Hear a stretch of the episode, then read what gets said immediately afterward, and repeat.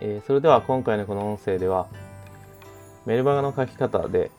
えー、文章でブログ記事とか動画ランニングページに効果的に誘導するコツをご紹介していきたいと思います、まあ、なので今回の音声を、えー、聞いてもらいたい人はですねメルマガ経由で、まあ、他のメディアに誘導させたいと、まあ、そういうふうに考えている方に向けてお送りしていきます。でこのメルマガの配信スタイルですが様々なパターンがあります、まあ、テキストのみで情報発信をする形式とかですね。あとは純粋なメルマガっていうよりかはブログ記事を紹介してですねそのリンクを配置する形式とか。あとは更新した YouTube 動画ですね。これを紹介してそのリンクを配置する形式だったりとか。収録した音声ですね。これを紹介してそのリンクを配置する方法だったりとかですね。まあ、音声の場合は、まあ、サーバーとかワードプレスのメディアにアップロードしてそのリンクを配置したりとかですね。もしくはポドキャストの方に音声を投稿してそのリンクを配置したりとかそういった形式になりますね。他セールスセッターを配信して販売につなげる形式ですね。この場合ランディングページの URL を配置するといった形になります。こういった形で様々なパターンがあります。でその際に、まあ、他のメディアに誘導させるときにちょっとした工夫があります、えー、心理学にはツアイガニック効果というものがあります。これはですねメルマガを使った情報発信で役立つのでご紹介します。いつも配信しているメルマガに今日からでも実践できる工夫です。まずはこのツアイガニック効果というのは何なのかについて解説します。えー、皆さんは毎週見ている、えー、ドラマがですねいいところで終わって、まあ、次回の予告映像を見た時に、えー、次週の内容も、え気になって見てしまったりとかですね、まあ、そういった経験ありませんか？で結局最後までそのドラマを見てしまう、まあ、あとは CM で流れていた映画の予告編ですね。これを見て映画館に運ぶ足を運ぶと。いった経験をされた方も少なくないはずです、まあ、この続きが気になると強く印象に残る現象には名称があり、ツワイガニフ効果というそうです。まあ、このツワイガニフ効果とは、人が何か達成できなかった物事とかですね、あとは中断している物事、これが達成できた物事よりも深く記憶に残っていると、そういう、まあ、心理的な現象だそうです。まあ、よく、えー、ドラマとか小説だったりとか、あとは漫画ですね。連載している漫画とか映画ですね。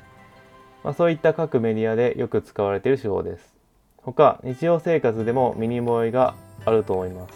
えー、例えば仕事中にやむを得ない理由で作業を中断したとして、その中断した作業内容が気になって仕方がないことがありますよね。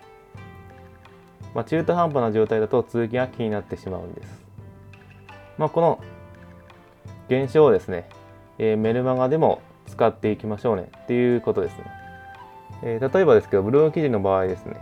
ブログ記事を更新してメルマガ読者にブログ記事を読んでもらいたいとします。えー、この場合、メルマガの内容にはですね、えー、ブログ記事の内容を全部載せると、記載するというよりかは、えー、気になるようなところで区切ってブログ記事に誘導しましょう。まあ、そうすることによってブログ記事の方に誘導できるといった形ですね。まあ、誘導するにはブログ記事の URL を配置しましょう。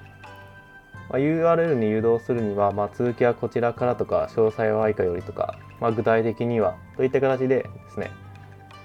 ま、続きが気になるような文章を載せて、ま、リンクの方に誘導するようにしましょう。ま、小手先のテクニックなんですが、全文載せるよりかは効果的なわけですね。はい。他にもブログ記事以外の動画とか音声にも、えー、誘導する際に使います。まあ、やり方は先ほどのブログ記事と同様ですね。なんか紹介文を載せて、えー、リンクですね、誘導できるようにリンクを配置するといった形になります、まあ、YouTube もですね、投稿したらですね、まあ、ベルマガ読者に視聴してもらいやすくするために、このやり方をやってみましょう。まあ、動画を視聴した方がですね、えー、チャンネル登録をしてくれる、えー、きっかけになります。なので、えー、メルマガを実践してないような方ですね YouTube をやってる方でも、えー、いるかと思うんですけどその方よりかはチャンネル登録される、まあ、きっかけが増えるといった形になりますね、まあ、チャンネル登録をすることで、まあ、その YouTube を開いた時に定期定期的にあなたのコンテンツに触れることになりますあとは収録した音声も同様ですね、まあ、こういった形で音声せっかく時間をかけて収録したのであればえー、聞いてくれる角度が高いメルマガ読者に案内した方がいいです。えー、ポッドキャストの、えー、共有のリンクやワードプレスのメディアにアップロードしてリンクを配置しましょう。はい、音声も、えー、ブログ記事同様のやり方で誘導してください。で、他にもランニングページに誘導しましょう。例えばフロントエンドの、え、商品ですね。これを案内するとして、で、そのフロントエンドの紹介文ですね。それをメルマガの方に載せて気になるところで区切ります。あとは続きはこちらからといった形でランニングページに誘導するといった形ですね。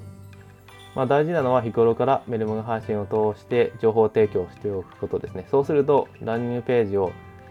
案内したとしても買ってもらいやすくなる、購入してもらいやすくなるという形になりますね。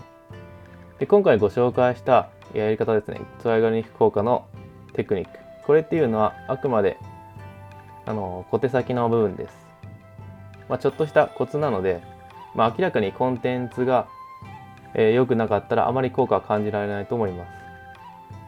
まあ、ターゲットに対して何らかの悩みを解決できそうな情報とかためになる情報である必要はあります。ま、例えばブログ記事の内容が日記のようなものであればあまり効果はないわけですね。でぜひですね、えー、このツアイニック効果これを活用してですね、メルマガを配信してみてください。それでは今回の内容は以上になります。